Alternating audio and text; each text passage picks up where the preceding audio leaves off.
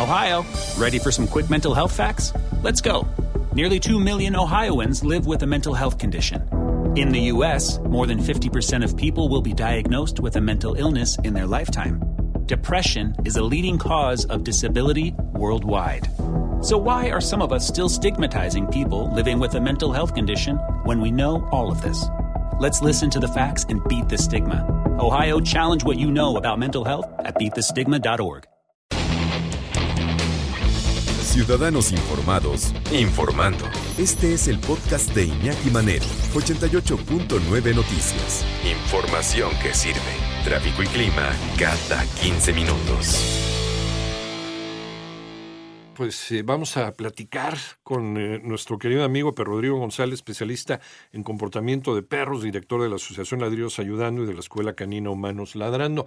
Y esta semana pues también nos horrorizábamos con esta información de un niño que pierde la vida por las mordidas recibidas por un perro, pero también decíamos, y creo que hemos sido muy claros en esto, la culpa no es del perro, ¿no? Finalmente la culpa no es del animal, es de quien lo trata y lo maltrata. Entonces, algo pasó, ¿no? Se encontraron al perro en la calle, nos decía, justamente nos decía Martín Ventrana ahí en Guadalajara, se encuentran a este perro en la calle, se lo llevan para darle un animal de compañía al niño. Perdón, pero así no son las cosas. Y además al perro lo tenían amarrado. En algún momento algo pasó, se soltó el perro pues necesitaba desahogar su agresión y sobre lo más directo que era el niño. No, una cosa realmente de pesadilla, pero otra vez, no es la culpa del perro, es nuestra culpa. ¿Cómo estás, Per Rodrigo? Qué gusto saludarte, buenas tardes. No, Iñaki, mañana que nos escucha, pues, ¿qué te digo? O sea, no.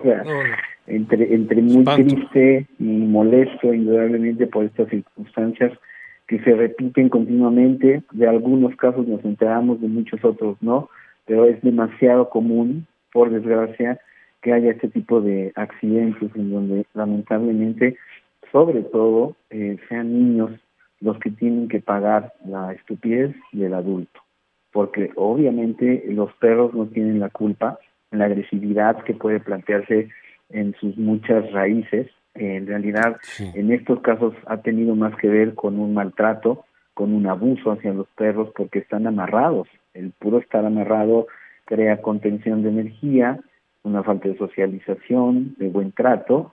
En el momento en que se da, pues obviamente el ataque llega a no tener ningún tipo de control. Uh-huh. Y bueno, bien en este caso fue así y en otros ha sido, pues que iba pasando la persona por la calle, el perro jaló al niño y lo mató, uh-huh, o el niño subió a la azotea y el perro atacó y lo mató. Siempre tendrá que ver esto indudablemente con que el adulto que está en medio de cada uno de estos trágicas circunstancias, uh-huh, no está actuando de manera correcta hacia el animalito de compañía, y aunque en este caso, por ejemplo, se plantea, se comparte que fue un perro rescatado, pues también es lo mismo, ¿no? Es como si metes a una persona extraña a tu sí, casa, no sabes qué por ayudarla y uh-huh, no sabes cuáles puedan ser sus reacciones. Hay que hacer un análisis profundo del animalito en cuestión para ver si es viable tenerlo o no, pero creo que aquí lo que sobresale siempre es el hecho de que si el animalito estaba amarrado, ya de por sí, solo por eso, podría tener, digamos, no quiero decir si la palabra es la excusa o la razón por la cual atacar, pero insisto, aquí el problema tiene que ver con que el adulto que está detrás de todo esto, uh-huh, es indudablemente por mucho el culpable de que el animalito pues actúe de tal manera. Sí, no se trata... una persona que rescata un perro sin saber de dónde viene ese perro y sin saberlo manejar de una manera adecuada, no es un héroe, es una persona inconsciente, porque no sabes, como bien dices, qué te estás llevando a tu casa, en qué condiciones psicológicas está ese animalito. Entonces, por eso necesitas la presencia de un especialista en el comportamiento animal, un etólogo. ¿Qué debemos prever al rescatar un perro? Pues hay gente que incluso ha provocado accidentes automovilísticos al rescatar un animal. Sí, es que las cosas se tienen que ver y que prever y hay que pensarle un poquito más, ¿no? Sin duda alguna. Pero ahora vamos a referirnos concretamente a la hora de agarrar un perro en la calle que no conocemos. Que a lo mejor el perrito nos sigue o vemos el perrito ahí solo, abandonado, que por cierto, ya todos los días cada vez es más, ¿eh? Entrar a redes sociales y ver, se perdió, me lo encontré en tal calle, me lo encontré en la otra, adopción responsable para... Y es que a veces, y quiero hacer también la aclaración, a veces me están pidiendo, oye, ¿puedes retuitear que me encontré este perro a ver quién lo quiere? No. ¿Por qué? Porque tienes una adopción responsable, perdónenme. Esto ya es tema de otra conversación, desde luego, pero no son chicles. No son, me encontré una bolsa de papitas, no, es un ser vivo. Entonces tiene que ser responsable a la gente que a la gente que lo va a adoptar, el adoptante. Tiene que ser una persona responsable y tiene que haber una investigación para saber a quién le estás dando este perro. Entonces, por eso se te debe manejar adopción responsable, porque debes darle seguimiento. Pero bueno, eso es otro tema que ya también seguimos platicando. Pero, ¿qué hacer al rescatar un perro? Y para no llevarnos cosas desagradables a casa, ¿no? Finalmente.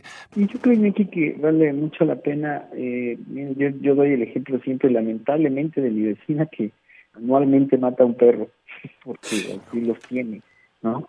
Dentro de los accidentes que se han dado en su casa es que como tiene amarrados a los perros que tiene o que ha tenido, se le han soltado y han matado a los otros perros que tiene. Esto es muy similar a lo que se está planteando, porque de lo que estamos hablando de raíz, insisto, es de las circunstancias en las cuales tenemos a nuestros animales de compañía y por las cuales pueden llegar a tener ciertas reacciones. Uh-huh. Es decir, más allá de lo que podemos plantear, y podríamos indudablemente en la próxima hablar muy a detalle de esto que tú mencionas, sobre qué es lo que hay que tomar en cuenta cuando se rescata un animal, uh-huh, cómo se debe evaluar, cómo debemos tenerlo, qué tipo de pruebas, digamos, se tendrían que hacer para ver si es o no un animalito estable. Uh-huh. El asunto es que si es adoptado o no, porque pues esto también ha sucedido con perros que alguien compró. Sí.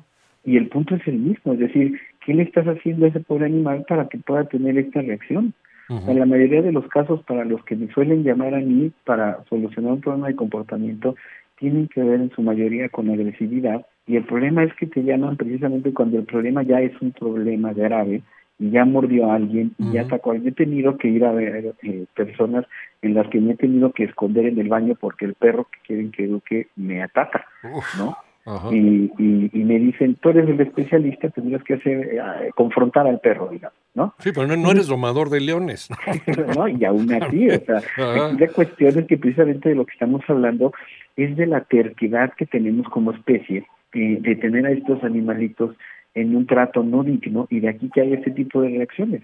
Uh-huh. Igual, hace poquito me enteraba precisamente, creo que en una de las capturas de los narcos, uh-huh, entre las cosas que encontraron es que tenía 2 perros lobo. Ya también en su momento hablaremos de los perros lobo, sí, que es una raza que se acaba de crear aquí en México y que obviamente traerá consecuencias. Y esto tiene que ver precisamente, insisto, con lo mismo que es. Si no tienes la responsabilidad y el conocimiento para hacerte cargo de un animalito, de la especie que sea, no lo tengas.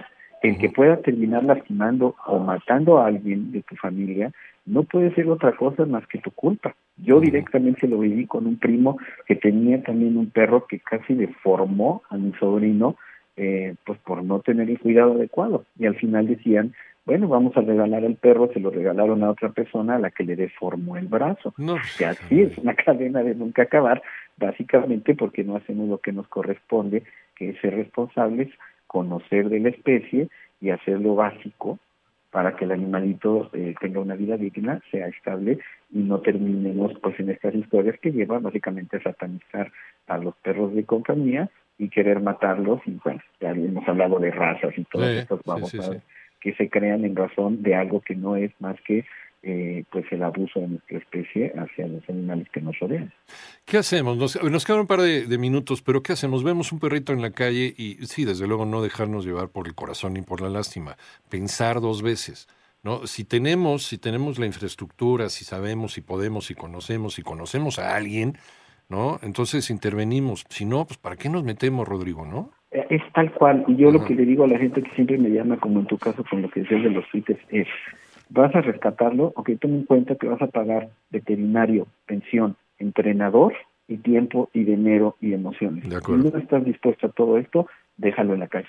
Claro. O sea, sí, el animalito que vas a intentar ayudar puede ser el día de mañana el perro que mate a alguien, y no es culpa del perro, sino es culpa tuya por no hacer lo adecuado, que es ser responsable de inicio a fin. Y que alguien le meta un balazo al perro, ¿no? Sí, que bueno, no termina todas estas historias, ¿no? Que es tener al animal en un sufrimiento extremo, supuestamente castigándolo por algo que no tiene el culpa. Así es, ¿no? Amarrado ahí como... Parece ser que esta familia ahí en Guadalajara pues tenía amarrado este boxer. O sea, ¿lo rescataron para qué? Para seguirlo maltratando. Entonces, pues, ¿qué querían? ¿Cómo querían que el perro reaccionara? Son cosas que uno no entiende. Entonces, ¿qué hacemos? ¿Cuál es el primer paso, Rodrigo? Sería, sí, cuando rescatas al perro, lo llevar al veterinario, pero ya estar en contacto, ya sea de parte del veterinario o de manera externa con un especialista de comportamiento, para hacer una evaluación del animalito y ver si realmente es viable o no llevarlo a casa, y si no, tenerlo en una pensión hasta que podamos darlo de alta en el tema del comportamiento, y entonces podamos plantear su posible adopción o que lo adoptes tú. Pero si el perro no pasa por, digamos, cierto examen de comportamiento, siempre va a ser pues una línea muy delgada entre un perro aparentemente estable y extremadamente peligroso. Y esa conclusión, ese diagnóstico, lo hace un especialista finalmente, ¿no? Nosotros no estamos capacitados para hacerlo. Pero Rodrigo González, ¿en dónde te encontramos? Estoy en YouTube como Perfección 2 con número, y en Instagram y Facebook como Ladridos Ayudando 2 y Humanos Ladrando. Como siempre, un abrazo. Muchas gracias, Rodrigo. Un abrazo, que tengan buen fin de semana y cuiden a sus perros.